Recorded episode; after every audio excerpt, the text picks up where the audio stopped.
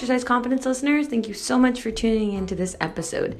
Today's episode is exceptionally special to me. I sit down with my dear friend Amanda Lee, who truly embodies and lives out what it means to exercise confidence every day.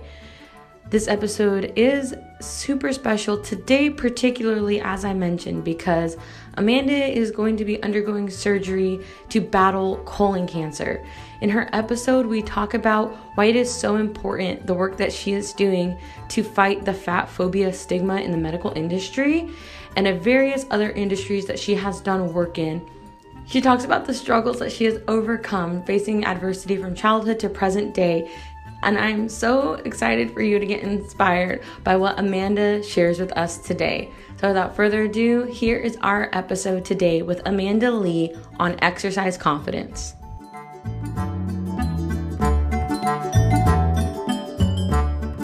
And I'm so excited, honestly, that I get to be able to share your story because prior to everything that's developed recently, like I've always wanted you to be on the show just because of who you are and how you are just you are who you are and everybody knows like amanda is who she is and it's never like a question you know you're a very authentic person so thank you for allowing me to um be able to go on this journey with you and share part of your story Thank you. Thank you for having me. Of course. All right, Exercise Confidence listeners. So today I am here with a dear friend of mine who is just doing some amazing work and making waves with what her message is. Her name is Amanda Lee. Amanda, thank you so much for being with us today. Yeah. Oh my gosh. Thank you for having me. Yeah, I'm so grateful. So, um, I'll let you intro yourself in about 20 seconds or so. Let the listeners know who you are and what you want them to know about you.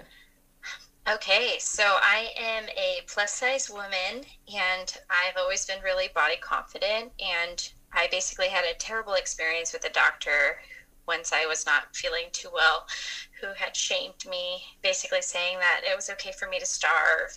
Um, and then I got a second opinion and actually found out that I had colon cancer.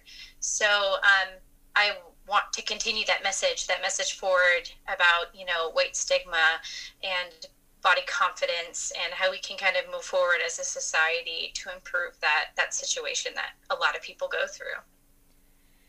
And just off the bat, I want to again thank you for all the work that you are doing and how you being able to exercise confidence in yourself and in your journey is not only going to save your life, but countless others who are going to feel validated and seen in their own journeys, which they deserve to. So, thank you for that. Um, going back to just as long as you can remember, have you always been a confident individual? Well, I'm very blessed since I have like a, a mother and a sister who raised me. I was raised by two very, very strong, level headed, uh, thick skinned women. I was always trained from a very young age that I should demand respect and I should demand equality and I should demand all of these things that I think I would deserve as a human. And so, um, with that growing up, I that kind of had carried with me growing up. So, of course, I wasn't always chunky, and then once I started gaining weight, and and that kind of just became more prevalent in my life. You know, this is me demanding respect. This is me demanding the the things that I think I deserve in life, and of course, those are all because of how I was raised. But again, I was I was very lucky being raised by two wonderful women. Would you say that um your mom and your sister are also inherently confident people? Yes, yes. My mother, even though, you know, obviously everybody has their insecurities, um, but my mother is, uh, was a single mother. And growing up, watching, you know, struggling with money and struggling with finances, and, and that never stopped her from being this amazing mother, being this amazing supporter, being this amazing provider. So that was all this this setup that she was able to provide for me. And then, of course, my sister being older than me, um, you know, she kind of had to step up into that like figure of like, okay, well, she's got to pick me up, she's got to take care of me, she's got to then feed me and clothe me as well. So, uh, so yeah, they are both, you know, such powerful individuals so powerful. is there anything that you can remember, like growing up or even as you got older, um, that your mom or your sister said to you that really stuck with you and helped you like believe in yourself and be confident in who you are? You know, the way I was raised is so my mom's like a she's a preschool teacher and so she's she's could basically write thousands of books on early childhood development. Um, and she's been doing it for a long time, but ever since I was really young, she let me order for myself at restaurants. She let me, you know, decide when I wanted to go to bed. She let me decide what I wanted to to eat and then with that came the consequences so you know if i didn't necessarily make the right decision then she just took by and just watched me either fail or succeed. And she just kind of guided me into that. Um, and obviously you know everybody's parenting style is very different but that's just how i was raised and that's how my mother raised me. Um, but this actually is a really funny funny question you asked because yesterday my mom brought it up. She goes I remember when you were little, like barely able to talk, like three or, you know, maybe in four. I struggled to talk when I was little. Not like I couldn't talk, I just couldn't talk clearly. I just wanted to say all the things, but didn't know how to say it. Right she mentioned she said i remember when we would go out to dinner and you would order for yourself and the server would always look at me and be like what does she want and my mom would just say well why don't you ask her? Mm-hmm. and i i think that is just a clear representation of you know how she raised me and who the woman i am today is. It's it, I, it's so simple right? Like what does she want? Why don't you ask her right? At a young age, I had to make those decisions for myself. I had to basically tell people and communicate with people this is what I want, this is what I need. I need you to provide that for me. Such a simple story, but I, I it like really hit me yesterday. I was like, oh yeah, that's why I am the way I am.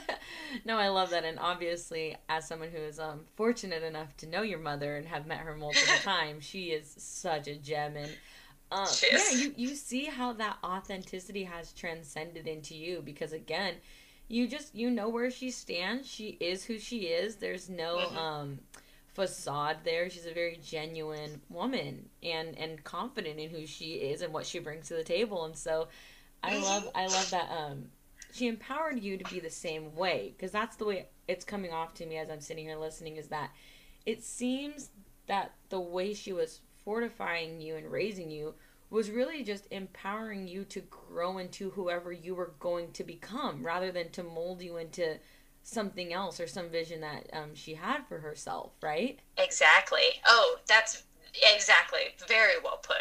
And again, I'm, I'm so grateful you know, my mother is a powerhouse of a human being. Mm-hmm.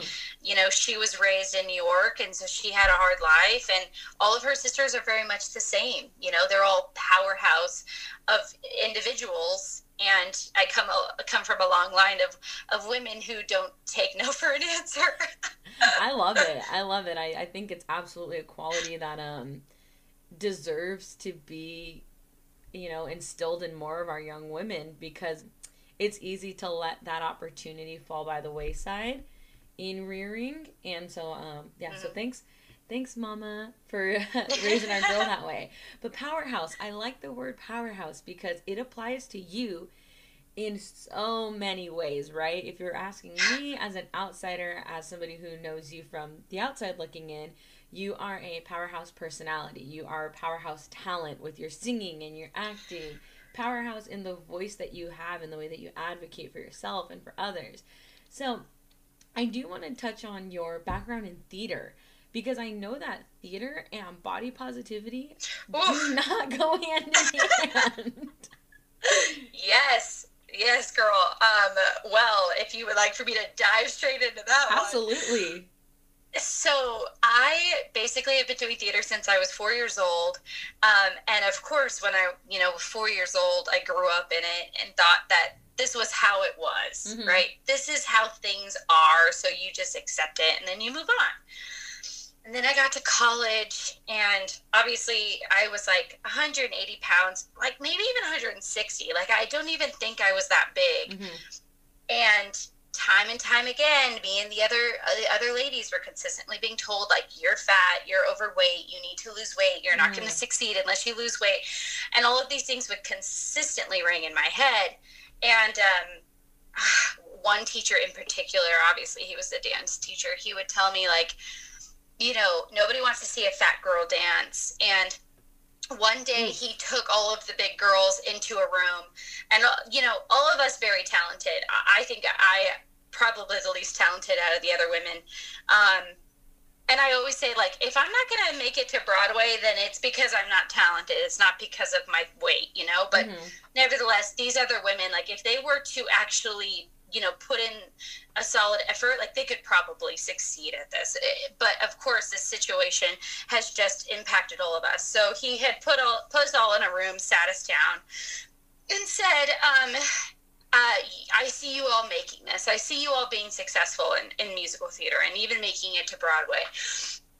If you were to lose 40 pounds, and you know what? You know what we did? We all collectively left together and then cried over pints of ice cream. and I, I think it just proves. I have pictures of us at Rite Aid getting pints of ice cream because it just shows like that's not how to approach this. That's not how the situation is. And then at one point, he I was losing weight because I was basically saving all of my money to buy a car. My family was struggling and like I needed a car. So I was working a whole bunch, going to school, mm, a whole bunch of units, and I ended up putting everything I can aside. What that meant is I wasn't eating as much or as well as I should be. Mm-hmm. So I mm-hmm. lost a lot of weight really quickly, going to dance classes every day. And the dance teacher had pulled me aside and said, Hey, like you look like you're losing weight. And I said, Yeah, jokingly said, I'm on the poor man's diet. If I can't eat, then I don't. And mm-hmm. his response to me, like, st- like really stuck with me. He said, Keep up the good work Oh. Oh yeah, and I talk about the story all the time because I can literally recall the situation as clear as day. Like it happened moments ago.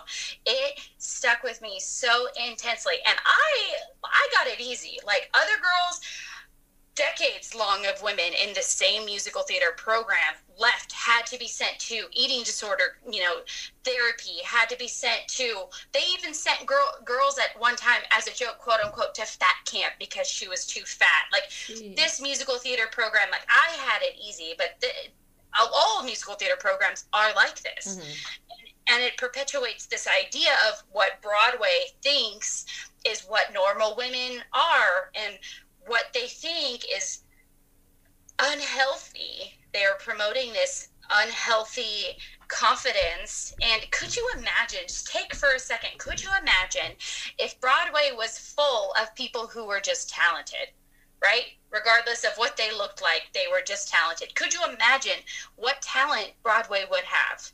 Yeah, it's unfathomable. Because most of the time they're like, oh, you don't fit in the costume, you don't get cast and it's acceptable but i'm over it. That's unacceptable. We need to move past that. We need to move forward. And and that's kind of why i'm trying to be so vocal about this is because I, i'm done sitting back since i was four year old four years old saying this is just how things are because no no no no. Things need to change. Yeah we're definitely in a, a day and age where i i love seeing how prevalent um, change can become especially because of as much as I hate to say it, social media. Right? It is a double edged sword of, of what you make it. Because there is so much out there that really can just annihilate you and um, how you look at yourself. But there's also so much content out there that is inspiring and it's changing lives for the better, much like your message and what you're doing.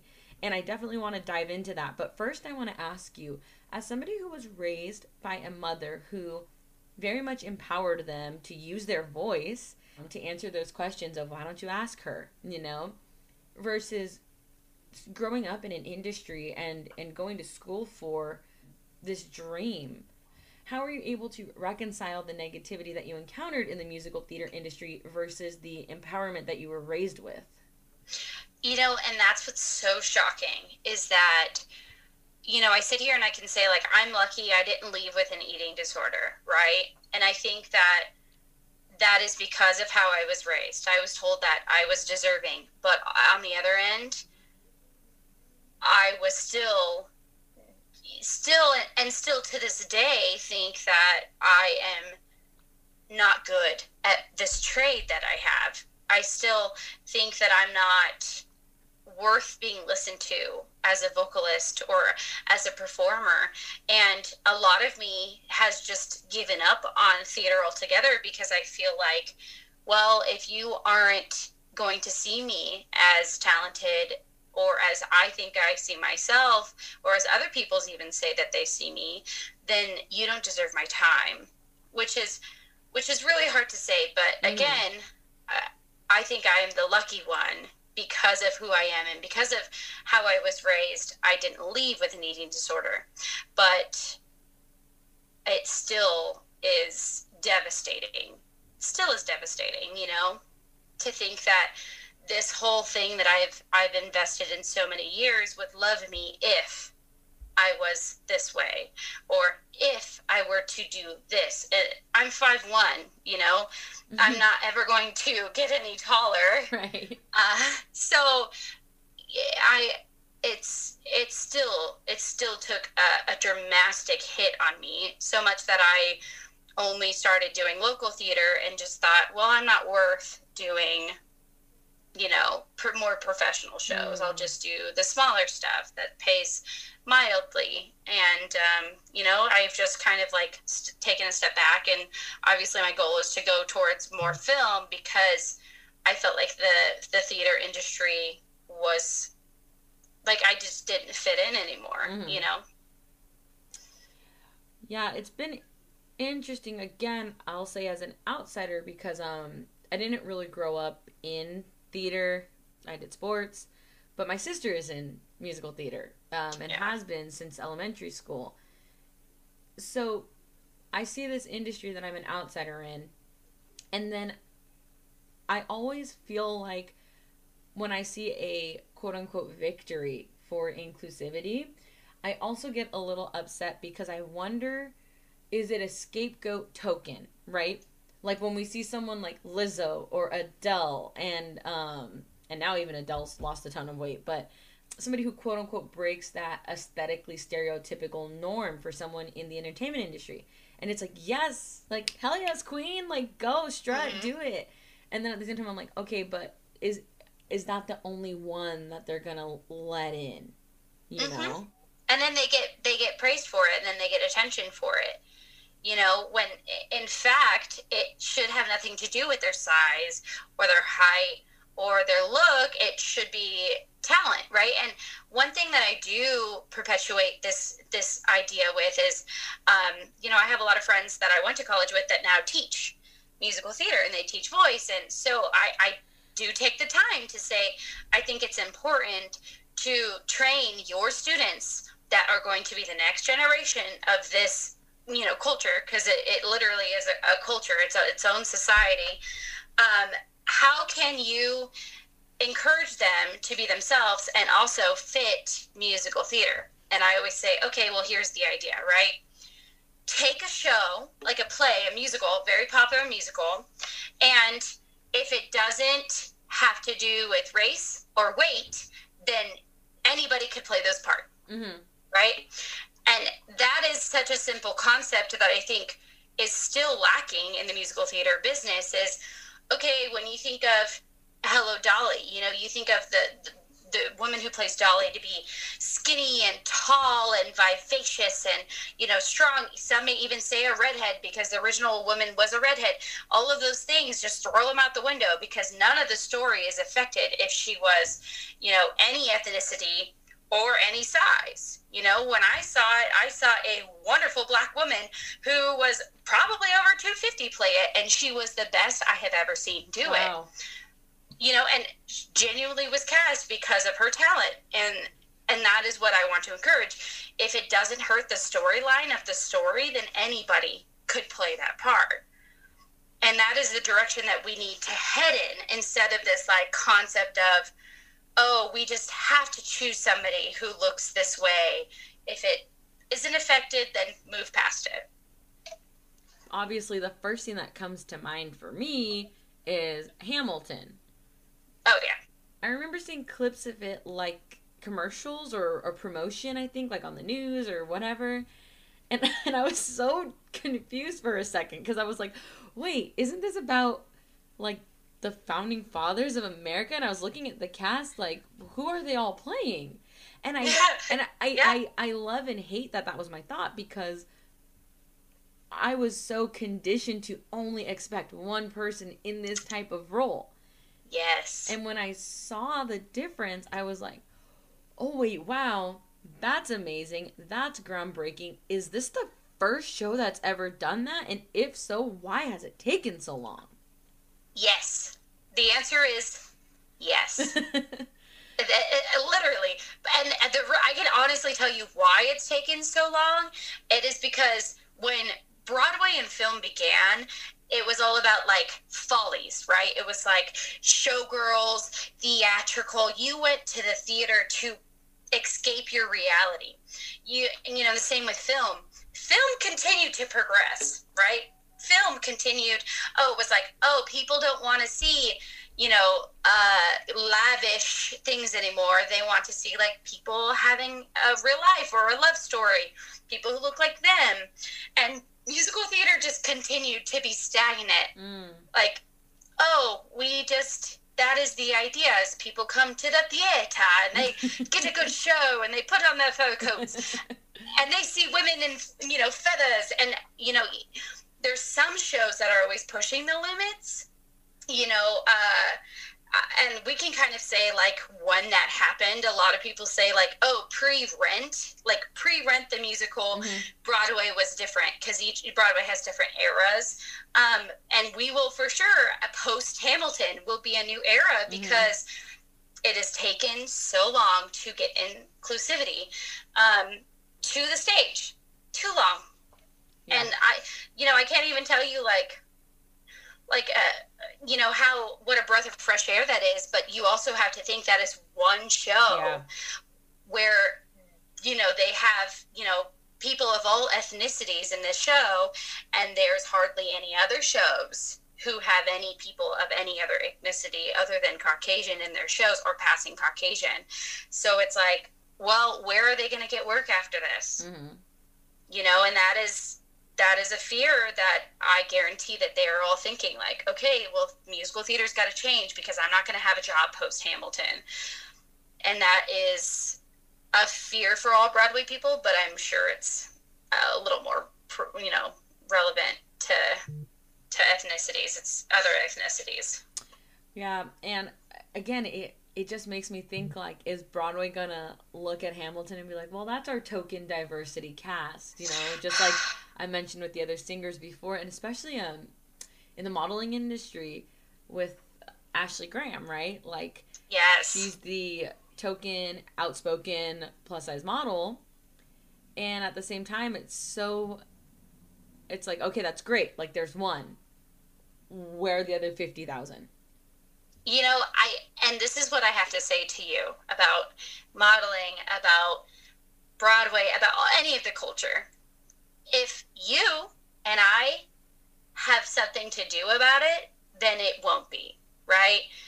Or if people start and continuously communicate and act of this, then we will move forward because if if this stops being a topic of discussion then 10 years from now it's not going to be a topic of discussion yeah. but if we keep communicating about it right we spend the money on musicals like we go see musicals like hamilton we put our money towards those musicals that we that that are encouraging to us that mm-hmm. we want to promote or you know obviously everyone loves ashley graham and if we obviously show how much we admire her mm-hmm. then we could continuously feels like we're dragging along like in mud.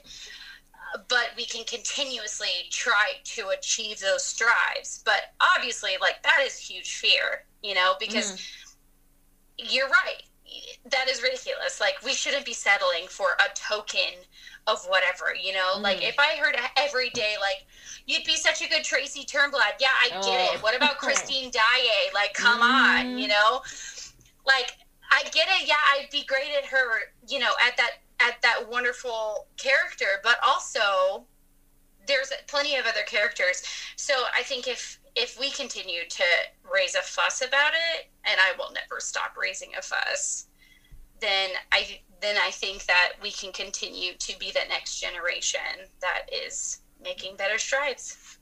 I mean, that's the hope and that's the goal, obviously. And I mentioned this. I I feel like a broken record because I feel like I mentioned this at some point in every podcast because everybody has something so unique to say that I know is going to touch somebody in a different way.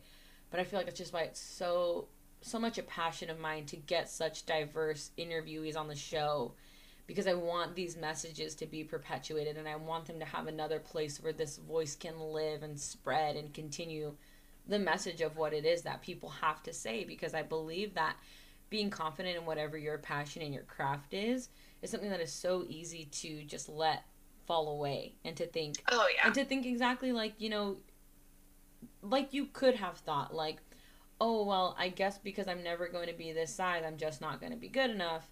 But at the same time you realized it was more than that. It's like no it's not that i'm not good enough. It's that you're not being open-minded enough to give me the opportunity that i know i deserve. And i'm not yeah. wasting my time anymore yeah, and don't get me wrong, that is still something, especially when it comes to musical theater, I struggle with every day. Mm-hmm. Um, but what's really nice is that those women, those few women, and those couple women that were sitting in that room with me when he told all of us that you're fat and you're entitled and you're not going to succeed, we now have a clan. Mm-hmm. We now are more empowered because of each other and so where I, I feel like i'm lacking i can turn to any of them and say hey what this is how i feel. I i know you can relate. And they will turn back to me and say like girl you crazy. Like keep going mm-hmm. you know? And and you know if you do feel like you're falling short then just create a community that will have your back. Creating a community is something that i feel is such a recurring theme on here and i love sharing the importance of that because there's that saying that you are a sum total of like the people you spend your most time with. And mm-hmm. so, if you're unfortunately going to be spending your time with um, negative people, people who don't believe in you, and if all you're hearing is that, it's so much harder to feed your brain that positive message that it needs. Yeah. Oh, yeah. You said a word right now that made me want to ask you a question because you said the director uh, said you were like entitled fat girls. Yes. And that's something I would love to address because how are you able to delineate that in your message when you are expressing who you are and why what you have to say is important that you can express it in a way that when somebody addresses you with that manner of like, well, you're just saying that because you're an entitled fat girl, you're like, no, it's not entitlement. It's confidence in who I am and what I'm sharing. Yeah, you know, and I think that I think it it goes to show you that the only reason why that word is being used is to demean you, mm. to basically gaslight you, and to be- basically conditioning you into believing that that is what you deserve that that is acceptable. And i think that's basically what it comes down to you know um, like if if you were in like in psychology you know they had a, a dog and a dinner bell. And every time they ring the dinner bell the dog would know that it was time for dinner and the dog would start to salivate right? Mm-hmm. salivation was a result of the dinner bell. So every time you are being put down right like you are just entitled you start to have feelings like you are not worth those X, Y, and Z, fill in the blank. So I think that that is just them trying to condition you to believe them in what they say. Mm. Now, I, obviously, I think that is my opinion in my situation um, because obviously the the word entitlement was thrown around all the time. But if, of course, if somebody had confidence, they were entitled and then we could go on and on and talk about how gender is obviously affected by that as well. Mm-hmm. Um, Absolutely. Um, especially in musical theater. But nevertheless, we can go ahead and spare that because I'm sure you know what I'm going to say about it. but um, I think it, it took me having this situation with this doctor where he had said something similar to me, mm-hmm. having thousands of other people say, you know that that's not right. Yeah. And for me to be like, this isn't right, then all of these things in my past are also not right. And the reason why I'm trying to be so vocal is that way people don't have to go through all of what I had gone through to figure it out. Mm-hmm. A lot of people don't have a giant social media following. So I will be their following. I will be that one to say, you know that that's not right. Mm-hmm. So please expect and demand better. You are confident and not entitled. That is what I really want to get into with you, right? Because as long as I've known you, you have always been a very body confident, body positive person. Again, in the mm-hmm. face of all the negativity of people in the theater industry, which is when I met you and we were working together at the restaurant, we were going to school, so you were having these experiences at that time. I would yeah. have never known because of the way that you carry yourself. And I want to talk about the incident that happened with this doctor, and I would love for you to just start from the beginning and share that with us. Okay, so basically what happened, I was having, you know, pain when I would eat, and I went in to see a GI, and to find this GI was a hassle. So I went in to see the GI, and I he had asked me what I was eating, and I said, "Well, I'm not eating much. I'm just eating like little pouch, like the puree pouches." And he said, "Oh, maybe that's a blessing." And I was kind of taken aback and was like, "Wait, what did you just say?" because I'm in pain, like I'm not eating. Mm-hmm. And he repeated himself in a different way and said, Yeah, maybe that's not a bad thing. And then I was like, Wait, what? And so the rest of the session, I was not listening to him. Right. I could not even fathom the words he was speaking to me because I was like angry. And I had brought it up again. And I said, Wait, no, I'm still on the part that you said it was okay for me to starve. And he said, Well, you don't look malnourished. Then, Oof. continuing on, I he wrote me a prescription. I thought it was the prescription I needed. I grabbed it and I walked out. Like he knew I was pissed. I sat in my car and I cried and I called my friend and like hysterical. Obviously filmed that video that is now on TikTok and Instagram. And I filmed this video. Um, and my, I called my friend. I'm on the phone with my friend. I'm like shaking. Like, what do I do? I'm so upset. Like, I feel like this is wrong. Mm-hmm. I should like he's a doctor. He shouldn't have treated me like this. I feel like this is wrong. She said, "Go back in there." And so I marched my butt right back in there and I said, You owe me an apology. and a girl. Uh, he I I mean he continued to gaslight me and be like, Well, you know, fill in the blank with you're I was just being blunt and you just don't get my sense of humor and maybe you're just too sensitive. All of those things that mm. I think people would say to demean you and condition you to actually believe what his earlier, you know, BS was, mm-hmm. you know, which of course I had turned back to TikTok and Instagram and was like, this is what happened. And everybody was like, no, no, no, girl, like that is not acceptable. Keep fighting, keep getting answers. And so I did look for a new GI, um, and I was very adamant on trying to find a female GI just so weight wasn't an issue. Mm-hmm. Um, and obviously, that is extremely ridiculous that I feel that way. Um, I shouldn't have to feel that way. But nevertheless, she did. She is a wonderful human being, and she found out what was wrong, and I trust her with my life. Um, and I'm so grateful I found her. But yeah, so that's the gist of it all. Having someone to turn to as soon as you had this encounter, as you mentioned, you called your friend. And uh-huh. she was there to validate those feelings that you were having because absolutely that was unacceptable. Um, going back in there and to coin a phrase you mentioned earlier, choosing to raise a fuss about it, not only in that doctor's office, but as you continued on your journey of there are answers that I need and and I demand those answers because something is not right here. Um, mm-hmm. How important do you think it was to have somebody really in your corner in that moment that validated you in being confident in going back in there and calling him out on what he did? You know, she is a great friend. We've been, you know, best friends since high school. And of course, I feel like I have a lot of other friends that probably would have answered the call. But to be honest with you, at the time, the whole reason why I turned to TikTok and Instagram was because I felt so alone. Mm. You know, I felt like, who can relate to this? who who can understand who can validate how i'm feeling and so i i did end calling the right person and you know even though she she's had a lot of health problems in the past and it took them forever to figure out that she had this rare autoimmune disease. And so i called the right person who was in my community that could say no no girl you're not crazy. He's he's messing with your mind.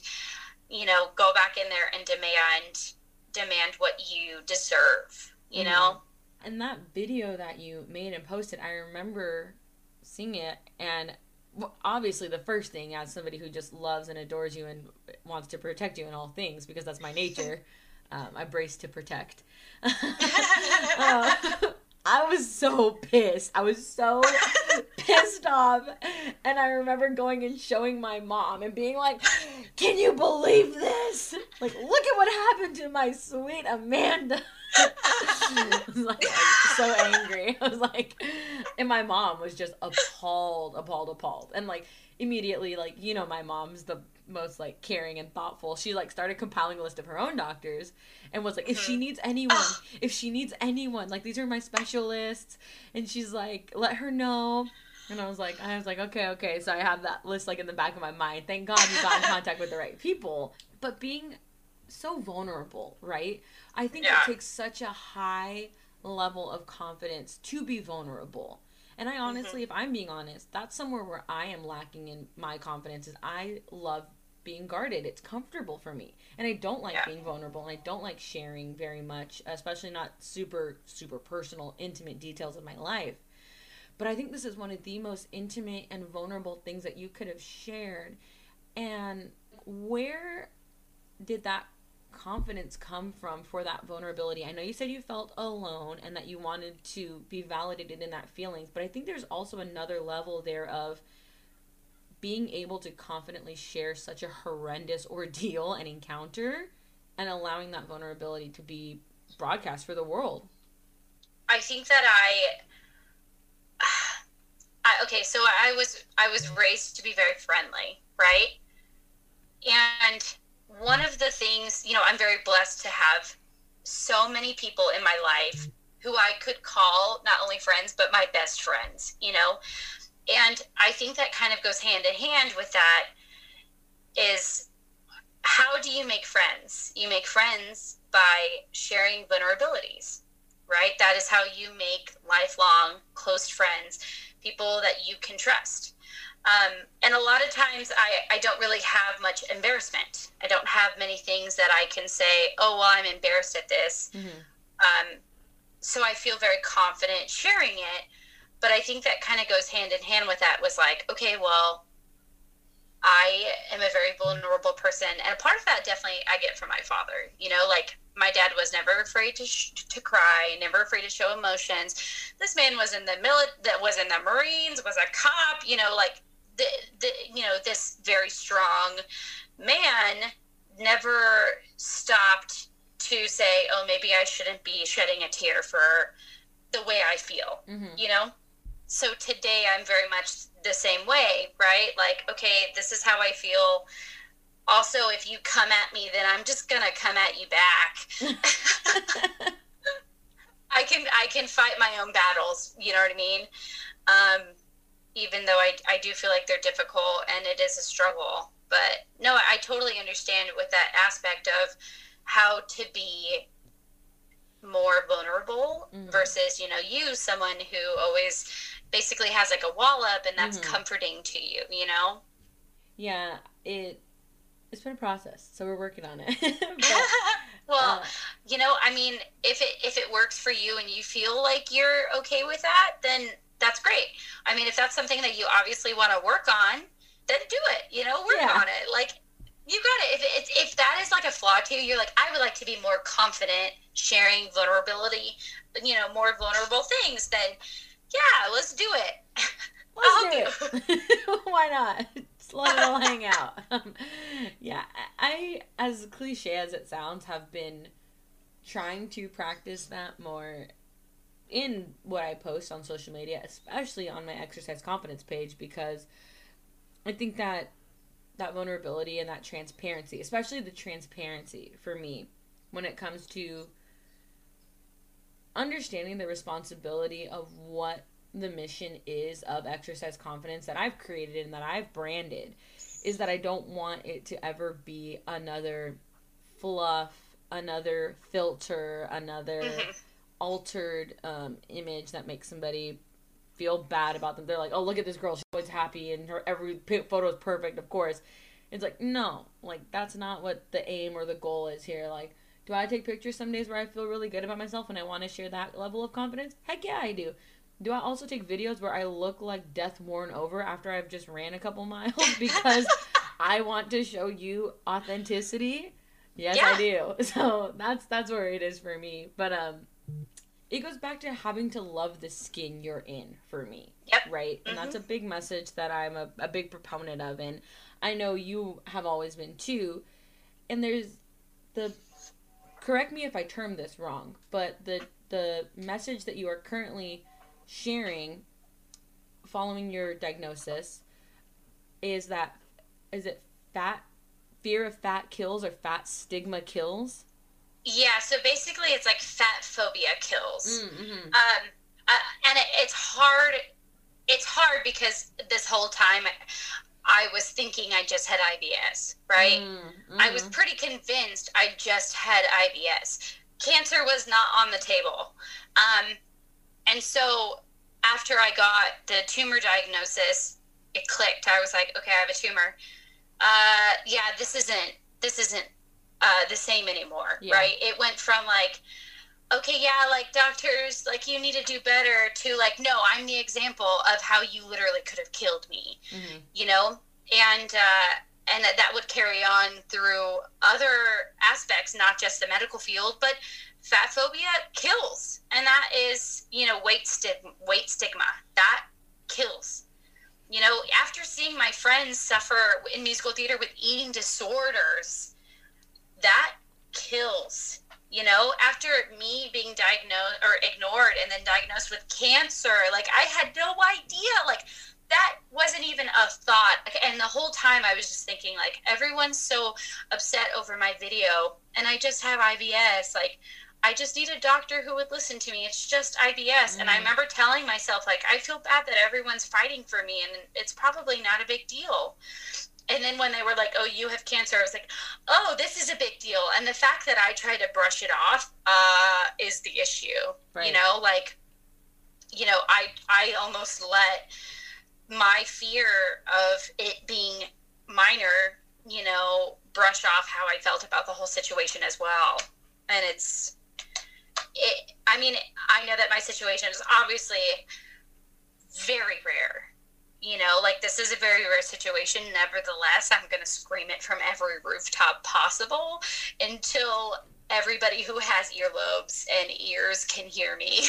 Yeah, as you should, as you should, especially because, again, correct me if I'm wrong, colon cancer tends to be one of the cancers that is, is more age associated. We see we see it happen mm-hmm. in a lot of older people.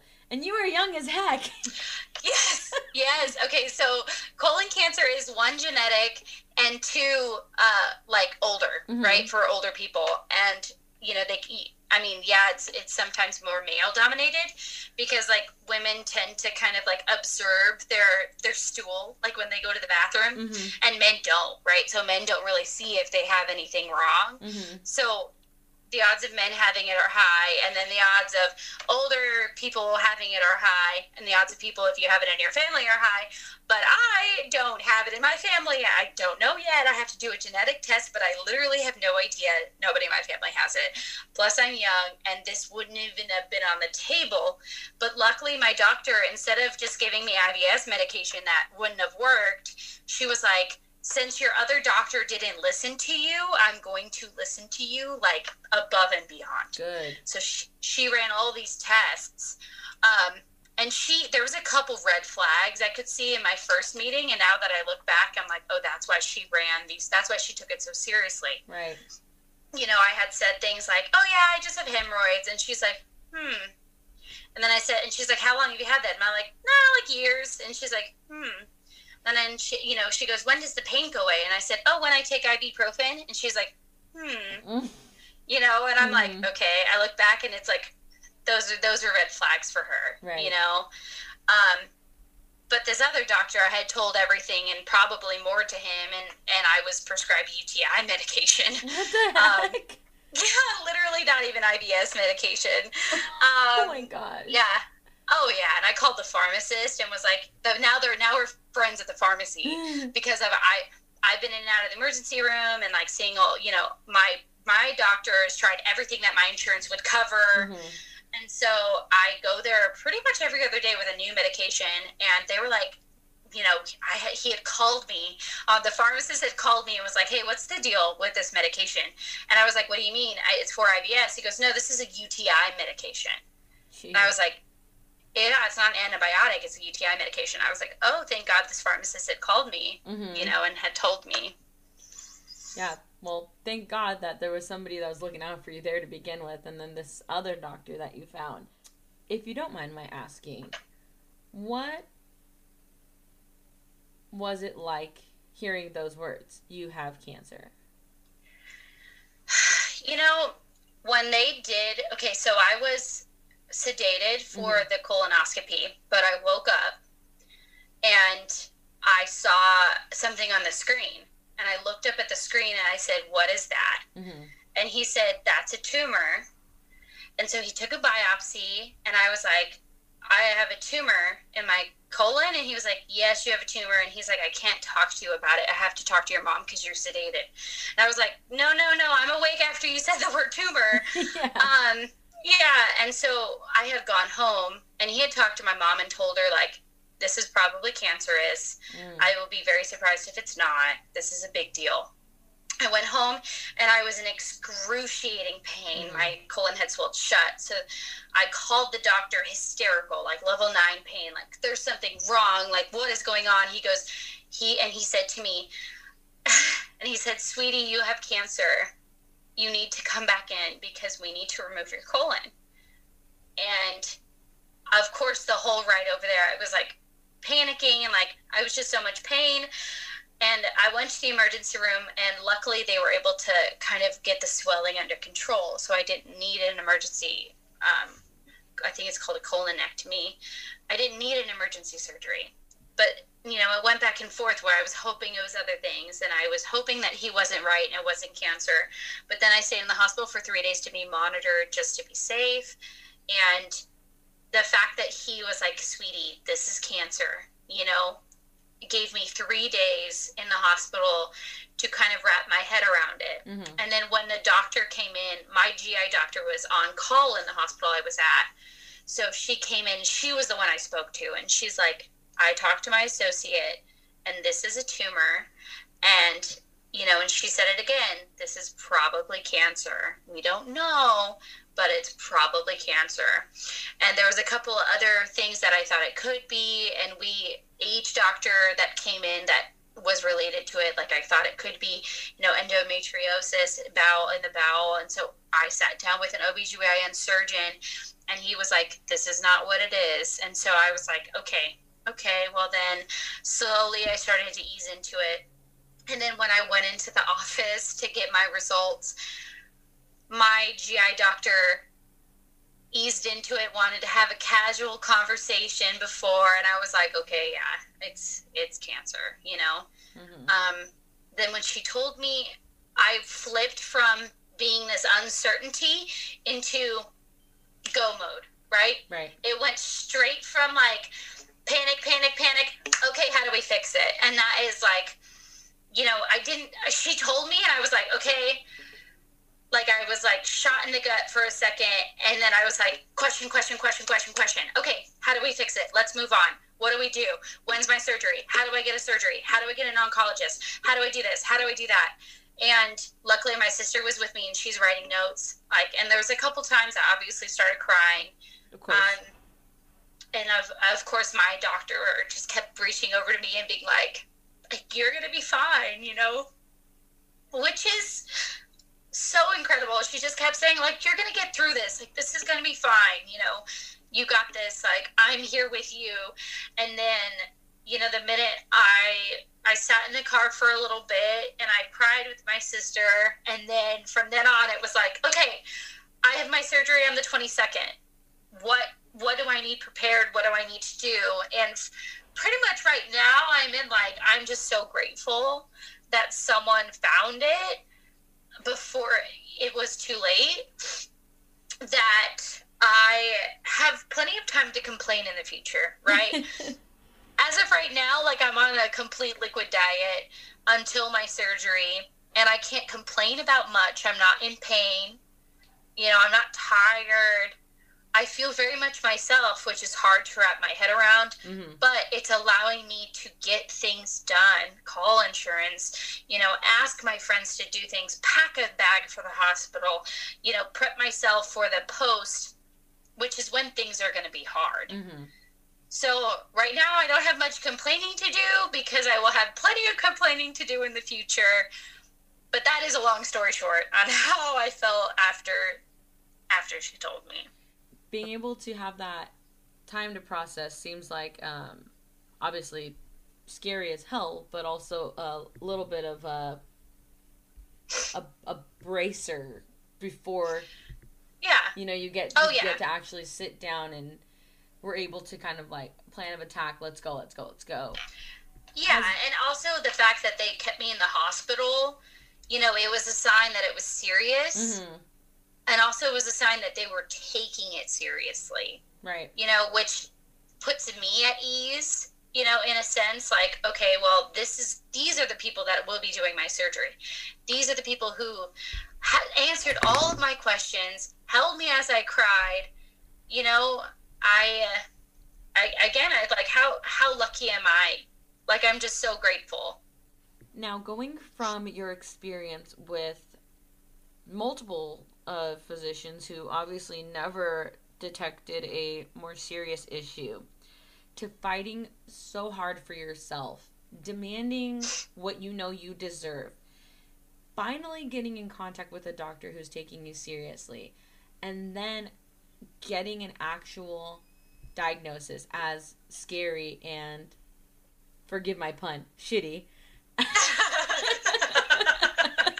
That's a great pun.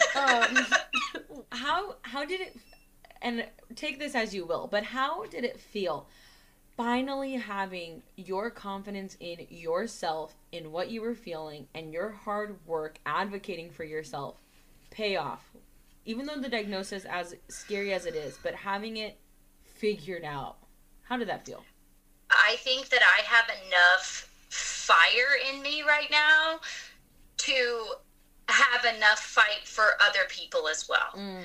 You know, and that's and that's that's the thing is like I'm sitting here and I'm like, yeah, this is really scary. I'm gonna I'm gonna do great. Like I'm gonna kick this butt. Yes. Like, yeah, I don't know if I would necessarily say it's confidence. I would say that this fire in me has perpetuated this confidence mm. and led to me wanting to share my story and speak out even more. Right? Before I just thought it was IBS. Like, yeah, people have IBS and they live a normal life, you know, and it's like, oh wait, I have uh, I have to get part of my colon removed. Like, you will never, never hear the end of it because I think I have enough to say about the situation and I'm completely validated in my anger and my upset with the doctor and I'm upset you know all the trolls that came at me the internet trolls like I have enough fight to fight all of them and my cancer. So you know whatever. I mean heck yeah that's a that's such a beautiful take you're able to have on it is that not only do I have enough fire to fight for myself but now I'm coming for those that maybe don't have that same fire, maybe haven't had the same been afforded the same opportunities of believing in themselves and, and believing that they deserve to advocate for themselves in these situations, especially when it comes to the stigma surrounding fat phobia. So if you 100%. Had, yeah, if you had something that you wanted to say specifically to people that either are having to actively battle against fat phobia or people who are perpetuating the stigma of fat phobia? Like, what would you say to the people that are in that arena? I, I think it's pretty simple because you are a certain size, it doesn't determine your worth. And you knowing your worth will only lead to your confidence. Yeah, absolutely. Now, in a more broader sense, and my favorite last question to ask every guest is if you had one piece of advice for our listeners to exercise confidence in themselves daily, what would your advice be? I think my advice would be to wake up, look in the mirror, and love that person until you truly believe it. Love yourself so much that you actually believe that you deserve your own love. Because ultimately that's what confidence is is the empowerment of yourself, the love of yourself, knowing your worth, knowing what you deserve. So wake up every morning, look yourself in the mirror, even if you don't believe it, say, I am perfect. I'm beautiful. This is what I deserve. I love myself. And then one day you'll condition yourself, just like those dogs, mm. to believe it. absolutely. Absolutely. Beautiful, beautiful piece of advice. And again, I, again, I think it's something that I've said a few times on here. Like, you spend the most time with yourself out of anybody on the planet ever. You might as well love yourself remind yourself you deserve your own love. Mm-hmm. Preach, girl. well, Amanda, just thank you so, so much for being on this episode. I love getting to hear more of your story and your journey and being able to put another platform where it can be shared so more people can hear and be empowered by who you are and what it is you have to say and the fight that you have within you. So thank you so much, my friend. Thank you for having me. I really appreciate it. Yes, love you so much. Oh, friend, I love you too. Wow, what an inspiring story Amanda shared so openly and so willingly with us. If anything, I truly hope that what you got out of this episode and listening to Amanda share her story is that it is okay and it is necessary to demand what you deserve in this life. Speak up for yourself. Do not settle for anything less than what you know you need, um, especially when it comes to healthcare.